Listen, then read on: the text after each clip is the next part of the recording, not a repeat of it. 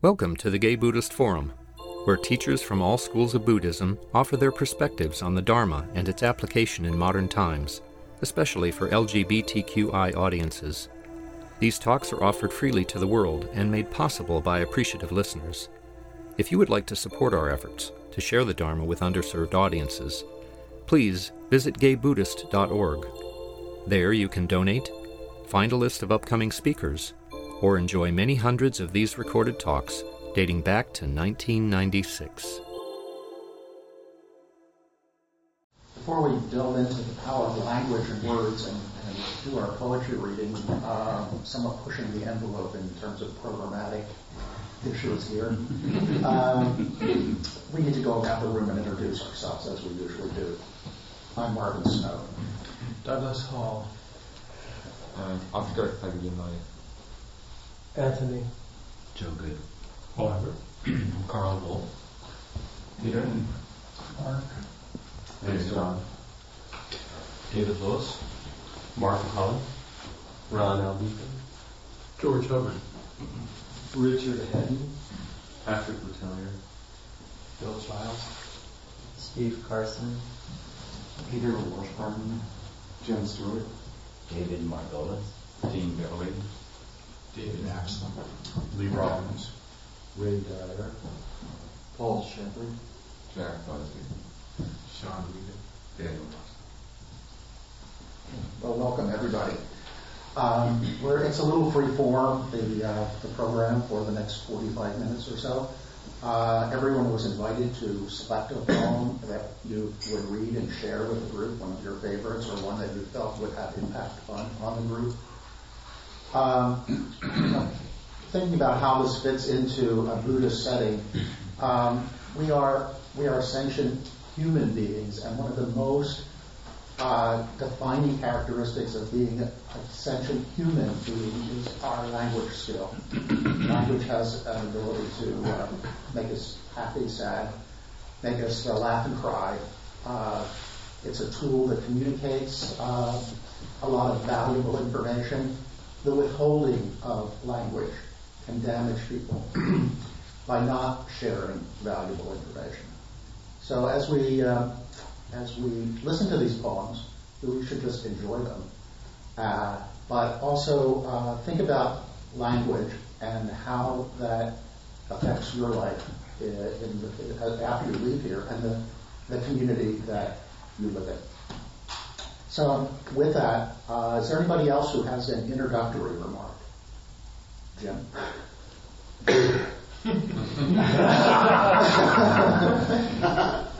um, well, you know, we we all know innately about the power of words and how we've used them well and how we've used them poorly. You know, I guess in terms of right speech, um, we can plug it into uh, and um, and there's you know the in every tradition there is this great honoring of the word, that there's this infinite power that somehow can get expressed through through, through the word. Um, and we just thought we'd explore that. Everyone everyone has uh, a lyric or a, a, poem or a passage from a book or something that has knocked them repeatedly um, off their center. You know, so it was just an opportunity to share that. And we're going to be exploring the use of voice in four different sections in the next two months. Um, in two weeks, um, uh, Brian Baker, who's a wonderful choral conductor, is going to lead us in some warm-ups and exploring the different locations of voice in the body. And uh, we're going to be doing some singing together. And then uh, two weeks, uh, three weeks later, um, Sean Fight is going to lead us in Buddhist chanting. And then two weeks later, Muriel Gonzalez is going to lead us in uh, Qigong stuff, but using the six healing sounds, uh, directing um, the use of sound to different organs for healing, and it's a great self-care tradition. And it's a so that was our that was our thought. Just by a show of hands, how many people have a poem to share? Just to get an idea. Oh, wonderful, wonderful. Okay, okay. Well, we need to get on with the program. and if you have a comment, you know, if you yeah. have a little intro. Yeah, in, in between. Uh, Uh, we're, we're just gonna, I'm just gonna open it and, and you can pick up, uh, after the other person has concluded the poem. Uh, and if there isn't any comment about it, the next person can just pick up on it. Uh, otherwise, if you don't pick up on it quickly enough, you'll have me intervene with my paper. I'd like to say something. I, see poetry as the spoken word, and when I was growing up, my uncle would listen to Dylan Thomas um, on rec- recordings as he painted in the studio, and I've always, you know, I've always, when I've read poetry, um, I've always read it aloud, and it's just, it's really the spoken word, and I think that's one reason that poetry isn't that popular in America because we tend to see reading as a solitary activity. And when you're reading a piece of literature, you're sort of just in yourself. But when you read poetry, you're actually listening to your own voice, and you're hearing the voice of the of the poet. And so there's a conversation going on. And I think that what I would hope is that as people read their poems, we see it as a conversation, a community conversation, and maybe pause. Um, and depending on how much time there is. I mean, I have two poems that I picked. One's very short, one's a little longer. I don't know if I'll read both of them. It depends on how much time there is. But um, I think it's a lost art, our culture, and I think it's rather sad. And I'm really pleased that we're doing this today. And, and evidently, reading in a solitary form is a comparatively very new phenomenon. And uh, people um, were always read to. It was it was a public thing and it was considered sort of asocial to read alone. And now that's completely different now. But um, and people used to be read to as they worked, which is I think fascinating. So who would like to be first? Go. I did this one in Sweden. And the first thing that came to my mind when I read this on the internet was a quote from the uh, Greek dramatist Aeschylus. And uh, this is a translation by Edith Hamilton, who wrote a book called The Greek Way, which was very popular in the 60s. And I guess it's about suffering, and that's what made me think about it. And her introduction uh, is Aeschylus believed in the justice of God, whatever that meant in the Greek time. The truth he found in the experience of men, which the men of his generation must have realized far beyond others, that pain and error have their purpose and their use. Uh, Aeschylus had been in the Persian Wars, the Battle of, uh, what was the big battle again? Thermopylae. And, um, and uh, that pain and error have their purpose and their use. They are the steps of the ladder of knowledge. And this is a recitation of the chorus. God, whose law it is that all who learn must suffer, and even in our sleep, pain that cannot forget falls drop by drop upon the heart, and in our own despite, against our will, comes wisdom to us by the awful grace of God.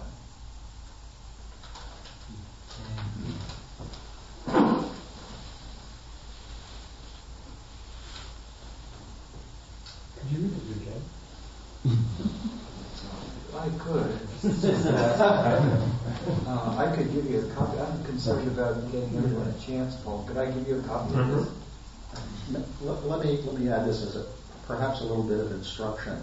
Um, you, you may notice that when we speak quickly without thinking or rush to get our ideas across, our words don't carry the same power as when we speak slowly and confidently, allowing those receiving our words time to speak, um, uh, to receive our words, uh, time and space to take them in. When we carefully listen to others before we speak, our words have more integrity. And when we take time to center ourselves before speaking, we truly begin to harness the power of speech.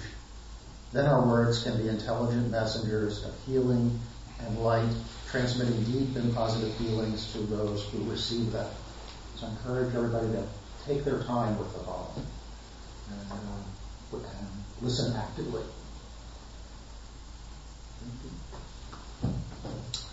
Going from the ancient to the modern, this is Ginsberg.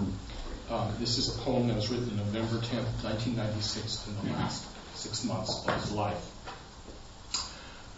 Gone, gone, go on, go on. The wan moon is sinking under the white wave, and time is sinking with me. Oh, Robert Burns.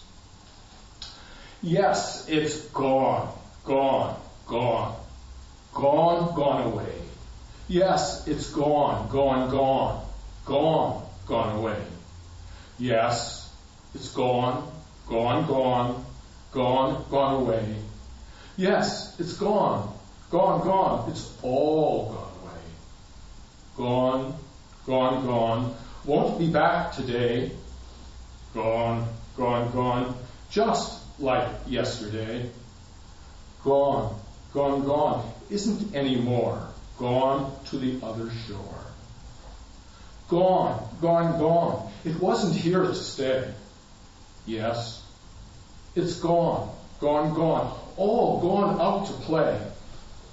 Yes, it's gone, gone, gone. Until another day, no one here to pray. Gone, gone, gone. Yak your life away, no promise to betray. Gone, gone, gone. Somebody else will pay the national debt. No way. Gone, gone, gone. Your furniture lay away. Plan gone astray. Gone, gone, gone. Made hay. Gone, gone, gone. Sunk in Baez Bay. Yes, it's gone. Gone, gone. Wallet in all you say. Gone, gone, gone. So you can waive your pay. Yes, it's gone. Gone, gone. Gone last Saturday. Yes, it's gone, gone, gone. Tomorrow's another day. Gone, gone, gone. Bald and old and gay. Gone, gone, gone. Turned old and gray. Yes, it's gone. Gone, gone. White beard and cold. Yes, it's gone. Gone, gone. Cashmere scarf and gold. Yes, it's gone. Gone, gone. Warp and woof and wold. Yes, it's gone.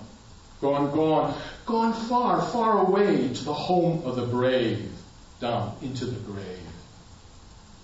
Yes, it's gone, gone, gone, moon beneath the wave. Yes, it's gone, gone, gone. So I end this song. Gone to kick the gong. Yes, it's gone. Gone, gone. No more right and wrong. Yes, it's gone, gone, gone, gone, gone away.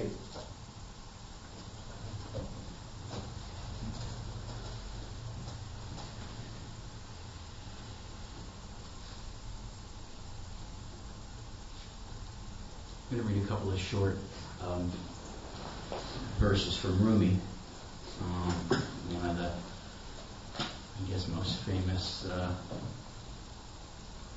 mystical, spiritual Sufi poets way back in the 1200s.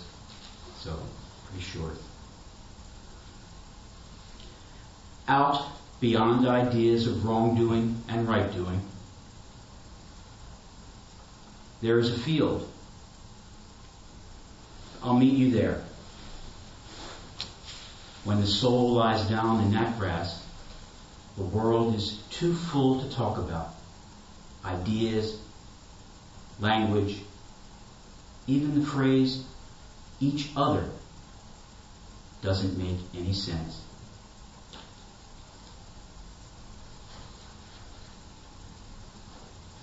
This is a poem called The Guest House, and it's uh,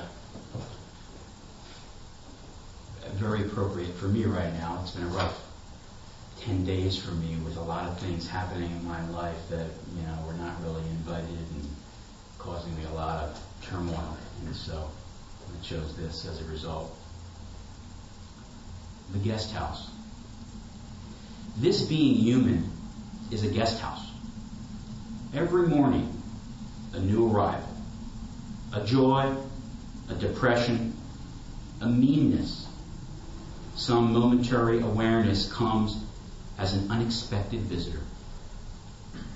Welcome and entertain them all even if they're a crowd of sorrows who violently sweep your house empty of its furniture, still treat each guest honorably. He may be clearing you out for some new delight. The dark thought, the shame, the malice, meet them at the door laughing and invite them in.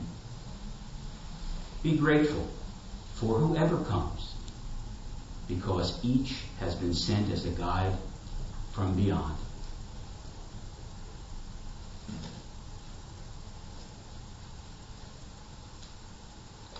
Um, I'm going to read a short poem from Cavafy.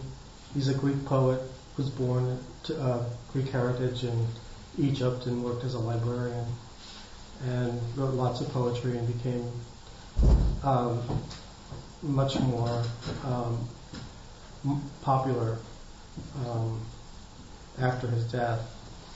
And the poem I'm going to read is called Return. Return often and take me, beloved sensation. Return and take me when the memory of the body awakens and old desire again runs through the blood, when the lips and the skin remember and the hands feel as if they touch again. Return, return often and take me at night when the lips and the skin remember.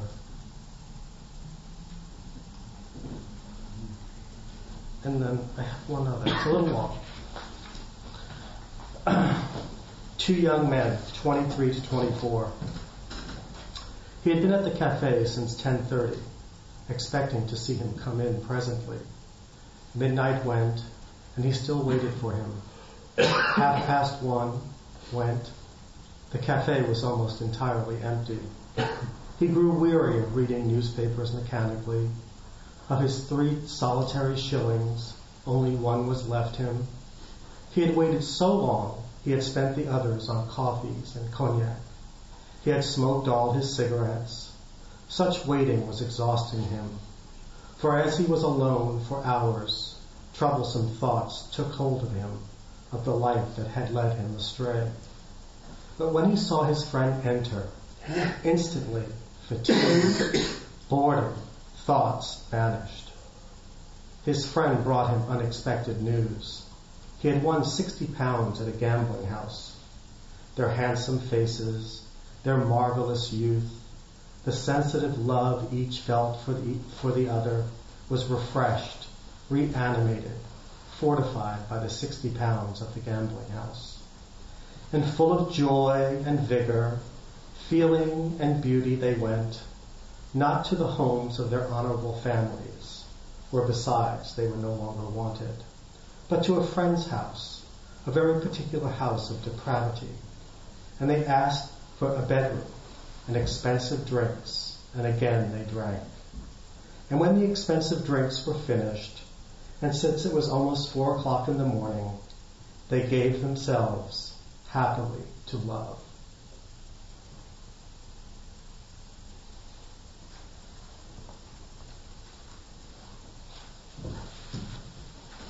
Um, this poem is one of my favorites, and I chose it because it sort of reminds me of suffering and interdependence and how that leads to compassion. It's called Kindness um, by Naomi Shihab Nye. Before you know what kindness really is, you must lose things, feel the future dissolve in a moment, like salt in a weakened broth. What you held in your hand what you counted and carefully saved. All this must go so you know how desolate the landscape can be between the regions of kindness. How you ride and ride thinking the bus will never stop. The passengers eating maize and chicken will stare out the window forever. Before you learn the tender gravity of kindness, you must travel where the Indian in a white poncho lies dead by the side of the road. You must see how this could be you, how he too was someone who journeyed through the night with plans and the simple breath that kept him alive. Before you know kindness as the deepest thing inside, you must know sorrow as the other deepest thing. You must wake up with sorrow. You must speak to it till your voice catches the thread of all sorrows, and you see the size of the cloth. Then it is only kindness that makes sense anymore. Only kindness that ties your shoes and sends you out into the day to mail letters and purchase bread. Only kindness that raises its head from the crowd of the world to say, It is I you have been looking for, and then goes with you everywhere like a shadow or a friend.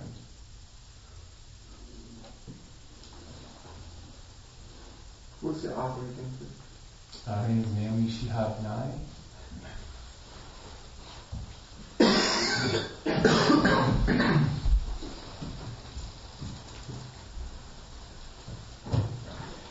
Um, I wanted to read something by Whitman, um, and it was hard for me to make a decision because there's so many that I really uh, relate to. What I like about Whitman is that he um, doesn't see the, the spirit and the body as two separate things, but it's all of a piece. It's all one. We're, we're all one thing. And uh, he, he comes back into the present moment and into the, what I call the world of everyday life after his uh, thoughts. And so this is called Of the Terrible Doubt of Appearances. Of the terrible doubt of appearances, of the uncertainty after all that we may be deluded, that maybe reliance and hope are but speculations after all. And that maybe identity beyond the grave is a beautiful fable only. Maybe the things I perceive, the animals, plants, men, hills, shining and flowing waters, the skies of day and night, colors, densities, maybe these are only apparitions, and the real something has yet to be known. How often they dart out of themselves as if to confound me and mock me. How often I think neither I know nor any man knows anything about them. Maybe seeming to me what they are, as doubtless they but seem, from my present point of view, they might prove, as of course they would, not of what they appear, or not at all from an entirely changed point of view. To me, these and the likes of these are curiously answered by my lovers and my dear friends. When he whom I love travels with me, or sits a long while holding me by the hand, when the subtle air, the impalpable, the sense that words and reason hold not, surround us and pervade us, then I am charged with untold and untellable wisdom. I am silent. I require nothing further. I cannot answer the question of appearances or that of identity beyond the grave, but I walk and I sit indifferent.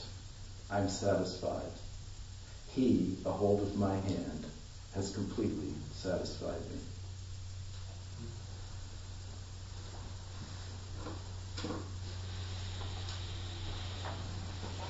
I've chosen Mrs. Dorothy Parker, who is no stranger to gay men. In fact, she married one. Twice. she was also no stranger to what we call dukkha, the unsatisfactory nature of life. She would certainly raise her glass to that concept. This poem is called Men. They hail you as their morning star because you are the way you are. If you return the sentiment, they'll try and make you different. And once they have you safe and sound, they want to change you all around. Your moods and ways they put a curse on. They make of you another person. They cannot let you go your gait. They influence and educate. They alter all that they admired. They make me sick.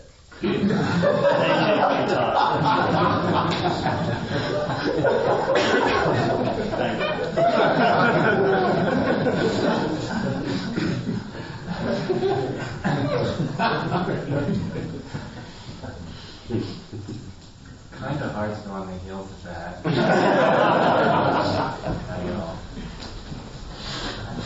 I actually chose two pieces today. One, which I'm going to read, uh, because Carl read one of them, Rumi's Guest House, which is a piece I really love, and it's a part of my practice. And so from a 13th century mystic onto a 19th century mystic. I'm going to read a piece by Osho.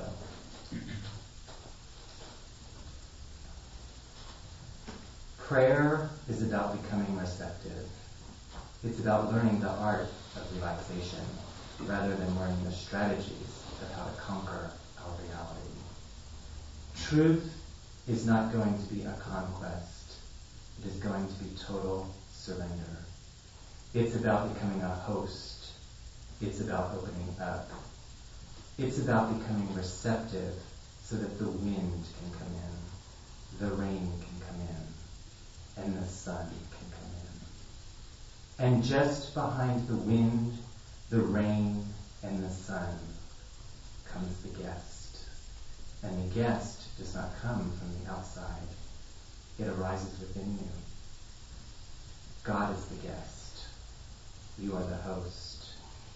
You become a welcome. You become a prayer. You become an invitation. And the host is waiting. Always waiting. You were waiting with tears in your eyes and with tremendous trust in your heart.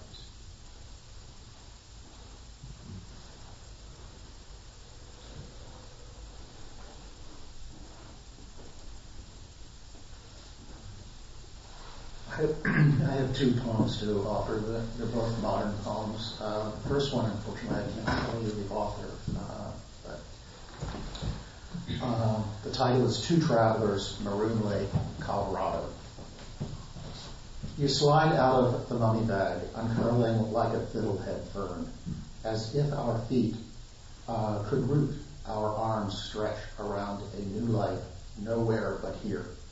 Wild asparagus, alpine honey. A trail cutting between hemlock and blue spruce toward private sunsets on West Maroon Pass. Over the lake, a kingfisher rattles alarm.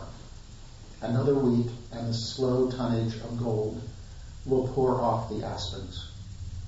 Each black veined leaf that drops in your lap is inked with an indelible eviction. If we leave a few bones in the fire pit, if we take the smoke in our hair, and our skin rubs sweet with sage and wild fennel, what is that to the sanctuary? A flock of migrants lifts off the lake. The wind polishes the maroon bells to an icy gleam. Tomorrow morning, that wind will erase the shapes of our sleep from the grass, and the kingfisher renew its pre-human covenant with the lake. A sliver of a live rainbow in its beak. By noon, an over-the-shoulder glance from the far shore will compress this scene. Grass, water glitter, the feathery evergreens, into an iridescent wing, hovering over nothing. The mirage is where we are. The next one uh, is a very, very recent poem. Um, are there any Canadians in the room from Canada? Don't? I am. Oh. I don't know. Just a stopover. the, this, uh, so you have to you have to know Canadians, you have to know ice hockey, you have to know Wayne Gretzky. poem.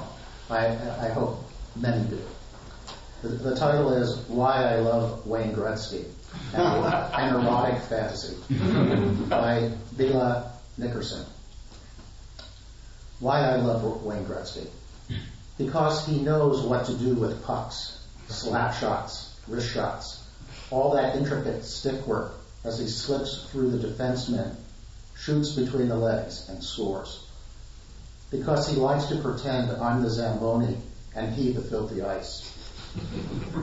because even if he's tired, he'll, per- he'll perk up whenever I sing O Canada. Because sometimes my dyslexia makes me see a giant 69 on his back. Because he's always ready for overtime. Because he never shoots then snores. because he understands the importance of a good organ player. because he calls me his stick boy. because he likes to be tied up with the laces from his skates. Because behind every great because behind every great man it feels good.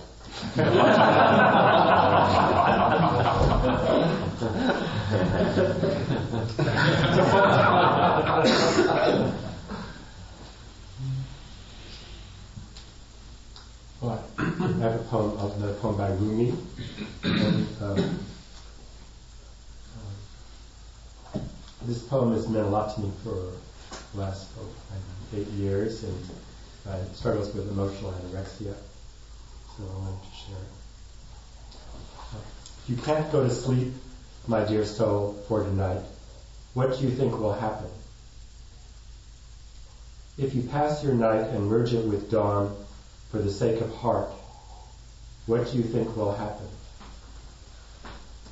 If the entire world is covered with the blossoms you have labored to plant, what do you think will happen? If the elixir of life that has been hidden in the dark fills the desert and towns, what do you think will happen? If because of your generosity and love, a few souls find your lives, what do you think will happen? If you pour an entire jar filled with joyous wine on the head of those already drunk, what do you think will happen? Go, my friend, bestow your love even on your enemies. If you touch their hearts, what do you think will happen?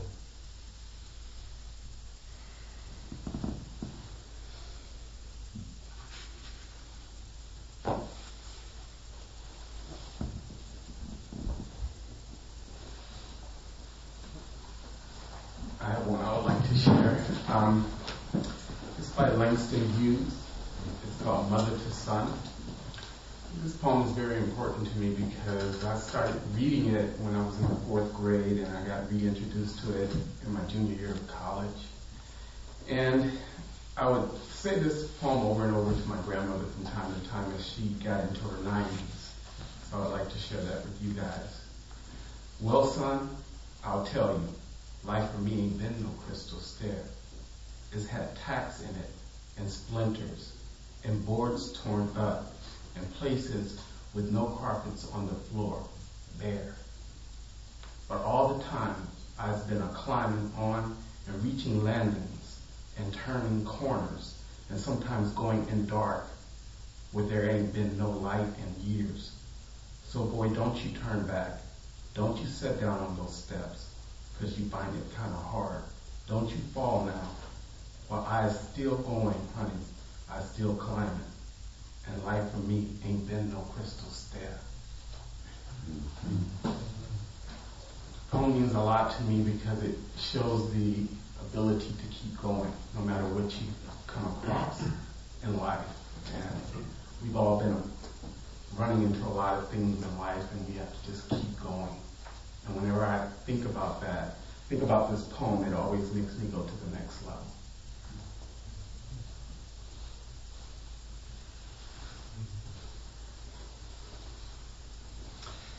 I, I have a poem by T.E. Hulme, who wrote about 100 years ago. He's English.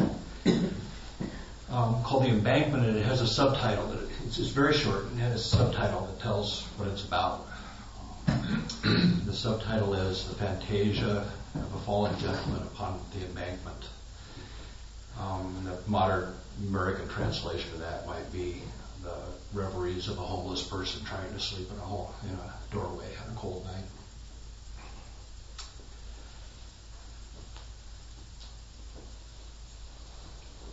Once, in flash of fantasy, in flash of gold heels, found I ecstasy. Now see I the works, the very stuff of poesy. O God, make small that old star-eaten blanket of the sky, that I may wrap it round me and in comfort lie.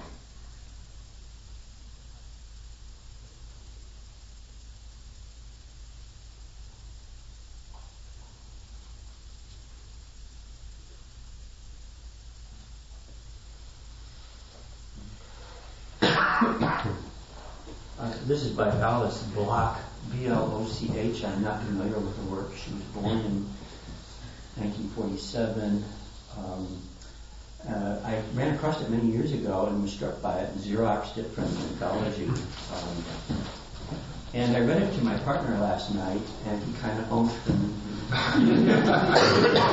wasn't his favorite poem. it's called Six Years for Nancy. A friend calls us an old married couple. I flinch. You don't mind. On the way home, you ask why I got upset. We are something like that, like what she said, you say. I say no. We aren't married. No one has blessed this union. No one gave us kitchen gadgets. We bought our own blender. We built our common life in the space between the laws. Six years. What drew us together? A cartographer, a magnetic force, our bodies, our speech, the wind, a hunger. Listeners both, we talked. I wanted your lean, wired energy, control, decisiveness, honesty, your past as an athlete. You wanted my culture, gentleness, warmth. Of course, that was doomed. You brought out my anger. I resist your control. Your energy exhausts me. My hands are too hot for you. You gained the weight I lost. My gentleness is dishonest. Your honesty is cruel. You hate my reading. I hate your motorcycle. Yet something has changed. You have become gentler. I more decisive. We walk easily around our house into each other's language. There is nothing we cannot say together. Solid ground under our feet. We know this landscape. We have no choice of destination. The only route is a mystery. Every day, a new map of the same terrain. I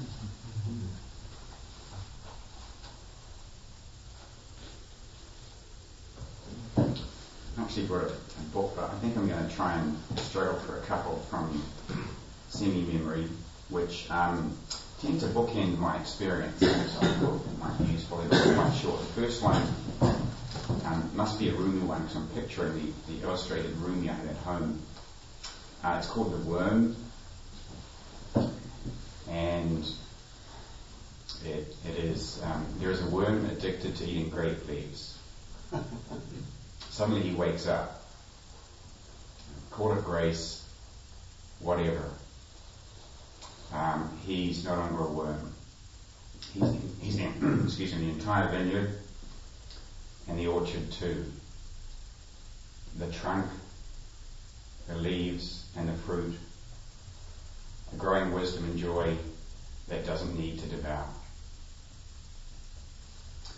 And the second one is um, one by another Sufi poet called um, not quite as well known as Rumi. And it's called um,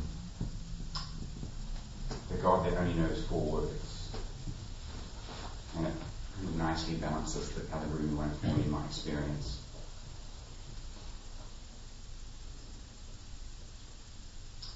Every child has known God,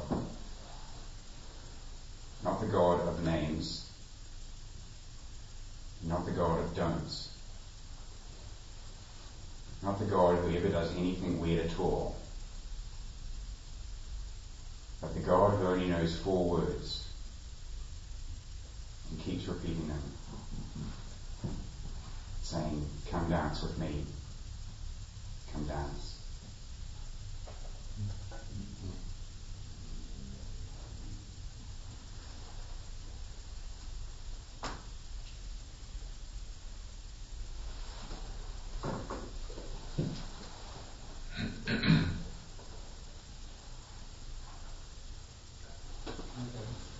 Um,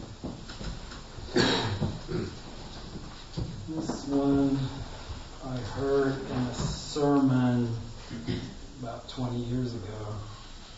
I bought the sermon and I read it over and over again. So this is a poem out of that sermon. Um, I thought of happiness. This is by May Sarton from the work of happiness. I thought of happiness and how it is woven out of the silence in the empty house each day, and how it is not sudden and it is not given, but it is creation itself like the growth of a tree. No one has seen it happen, but inside the bark, another circle is growing in the expanding rain. No one has heard the root go deeper in the dark, but the tree is lifted by this inward work and its plumes shine, and its leaves are glittering. So happiness is woven out of the peace of hours and strikes its roots deep in the house alone. The old chest in the corner, cool wax floors, white curtains softly and continually blown. As the free air moves quietly about the room, a shelf of books, a table, the whitewashed wall, these are the dear familiar gods of home. And here the work of faith can best be done. The growing tree is green and musical. For what is happiness but growth in peace? The timeless sense of time when furniture has stood a lifespan in a single space, place. And as the air moves, so the old dreams stir no one has heard, thought, or listened to a mind. But where people have lived in inwardness, the air is charged with blessing and does bless. Windows look out on mountains, and the walls are kind.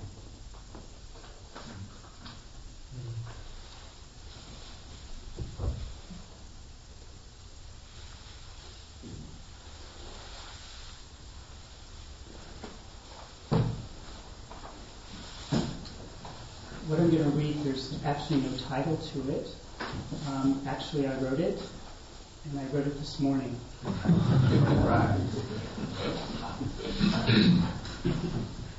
there was once a boy, long, long time ago, who was ever so happy. He had a shiny red two-wheel bicycle, and his good friend Patrick, his loving grandmother, and nearby Golden Gate Park to play, explore, and frolic in. His grandmother would write down these long rows and columns of arithmetic problems. He would solve them as quickly as possible and rush back and return them for her review and approval. His gaze would fall on his grandmother's face as she flooded him with love, praise, attention. He just loved his grandmother so much. She was his special angel on earth. He loved how he felt being around her. He could feel her ever flowing love bathe over his body and her gen- genuine, gentle spirit envelop his entire being. Many of his favorite times was with his grandmother. Just being around her, sometimes sitting on her lap with her favorite Lawrence Welk TV program playing in the background. He would intently watch as she carefully peeled and cut an apple, giving him the best and the juiciest pieces. How safe and secure he felt being close, having a grown up pay attention and notice him. She really saw him. She saw his pain. Shortly after, his grandmother passed away. There are massive layers of fog between that time and now. The young boy now is an adult. Kind of lost, navigating around, and supposedly on some sort of river or path that is supposed to bring him more happiness. But again, somehow he's lost his way. Remembering his grandmother, remembering those simple, loving, quality moments helps him find his way.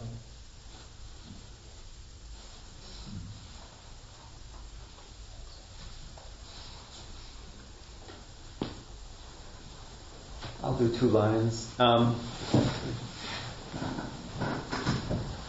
it's uh, nel mezzo di cammini di nostra vita mi ritrovai in una selva oscura che la diretta via la smaretta.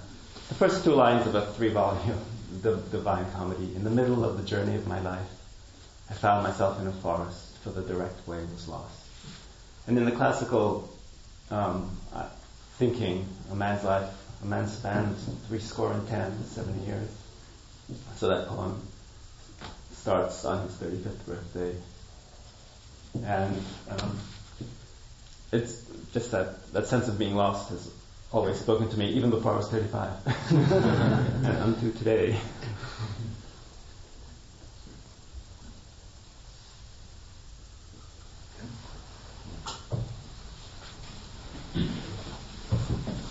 Um, I'm going to read a poem by uh, Gerard Manley Hopkins, who was a Victorian Jesuit from a uh, talented, uh, gifted family, educated at Oxford, and um, and then went into the uh, became a Jesuit uh, because he, had met um, Newman in, in, in the renewal of Catholicism going on in England, and um, he was his whole life in under enormous uh, conflict because he was he was a composer and he was an artist and a, and a poet, and yet he had renounced all worldly ambition. Um, but uh, thankfully, um, some of the higher ups in the order um, discovered his talent and kept giving him writing assignments so that he he had time to to write. He was not um, he never got much uh, fame during his lifetime. But he was also the um, oldest brother of seven siblings, and some of his parishes were in poor uh, districts, so he was very sensitive to um, uh, children's experience. Um, he also he had a wonderful um, idea. He was, because of his musicality, um, and he was, he was a, a, mystic. He had a sense of natural objects having what he called the inscape, which is their sort of divinely given form, and the in stress was the energy of that that would communicate to us. Um, and he had he was very playful and uh, strenuous in his use of rhythms. Anyway, this is called Spring and Fall to a Young Child. And this is especially, um, I, I, I, love this year, uh, it's about loss. Um, last week, a very old uh, beloved college friend died unexpectedly, and um, it just reminds me how unprepared I am um, even though it's not the first. Anyway, uh, spring and fall to a young child. Margaret, are you grieving over Golden Grove on leaving? Leaves like the things of man you with your fresh thoughts care for, can you? Ah, as the heart grows older, it will come to such sights colder by and by. Nor spare a sigh, though worlds of one would weep me alive. And yet you will weep and know why. Now no matter, child, the name, sorrow springs are the same. Nor mouth had no, nor mind expressed, what heart heard of, ghost guessed. It is the blight man was born for. It is Margaret you mourn for. By Margaret Mansfield. We're just about out of time, so unless there's someone who has an urgent need to... We do. Absolutely. This is from the prophet uh, Kahlil Gibran. Then a woman said, Speak to us of joy and sorrow. And he answered, Your joy is your sorrow unmasked. And the self-same well from which your laughter rises was oftentimes filled with your tears. And how else can it be? The deeper that sorrow carves into your being, the more joy you can contain. Is not the cup that holds your wine the very cup that was burned in the potter's oven? And is not the lute that soothes your spirit the very wood that was hollowed with knives? When you are joyous, look deep into your heart, and you, and you shall find it is only that which has given you sorrow that has given you joy. When you are sorrowful, look again in your heart, and you shall see that in truth you are weeping for that which, is, which has been your delight. Some of you say joy is greater than sorrow, and others say, Nay, sorrow is the greater. But I say unto you, they are inseparable. Together they come, and when, and when one sits alone with you at your board, remember that the other is asleep upon your bed. Verily, you are suspended like scales between your sorrow and your joy. Only when you are empty are you at standstill and balanced. When the treasure keeper lifts you to weigh his gold and his silver, needs must your joy or your sorrow rise or fall.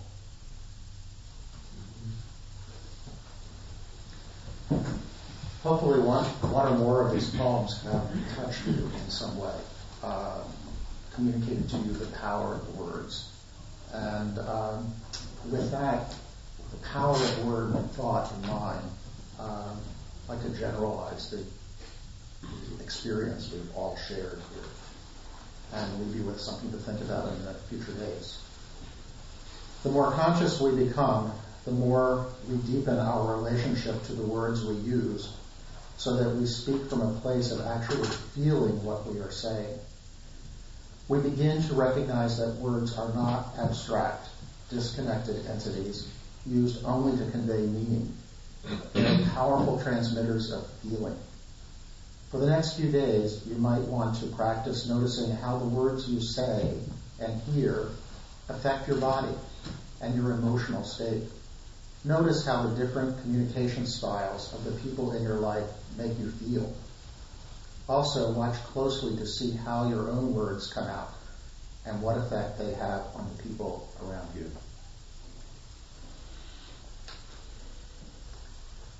Okay, uh, I unless there's further comment, we'll move on to announcements. And I do realize at the beginning when we introduced ourselves, I didn't ask if there was anybody new attending today or somebody recently returned into the group. No? Okay. Um, so with that, uh, we have a host today, I guess. Yes? Okay. Um, brought some fruit. Uh, there's vegetarian crackers, I think. There's tea to the left, as you know, and there's also a dana bowl. And so, whatever you feel you can give to help the sangha, because we have to rent the space, that would be really great. And if you do drink some tea, please clean your cup afterwards. Any other announcements? Um, I want to tell the group about a uh, gay Buddhist book club that meets on Thursday night at the uh, in the Castro. It's from 7:30 to 9. And um, if you want more information about it, you can look at the website gaysangha.org or talk to me. It's uh, interesting books and a nice group of guys uh, every Thursday night in the Castro at 7:30. Um, group seems to have disappeared, but there is a prison outreach meeting next Sunday. I posted it on the web this week. The details are there on the list serve. And if you need to know more, I don't have them with me, you can ask me, I can send them to you.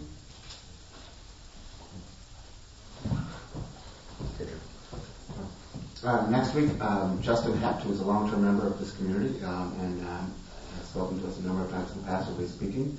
And he's a Jungian psychotherapist, and he's going to be relating that to the Buddhist notion of kleshas, which are negative mind states, and how the mind will work with, with those. Um, also, I found out today David not, has not been subscribed to the listserv. Anyone else who is not getting, is not joined the listserv here? okay, all right, good. I just want to make sure. we'll get it on that. Any other announcements? Otherwise, we'll do the close gathering circle.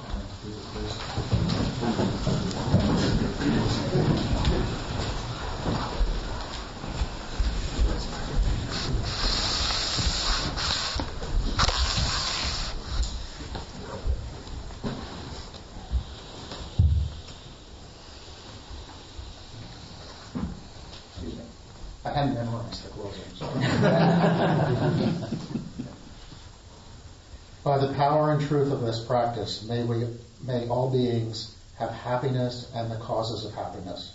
May all be free from sorrow and the causes of sorrow. May all never be separated from the sacred happiness which is without sorrow.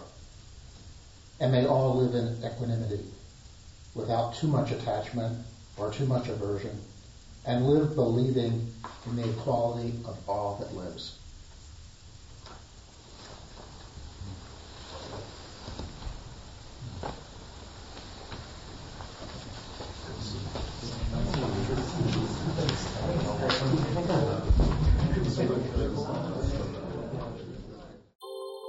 Thank you for listening to the Gay Buddhist Forum. If you would like to hear several new talks per month and be notified of upcoming speakers so you can participate live, please subscribe to this podcast, like us on Facebook, and join our mailing list by visiting gaybuddhist.org.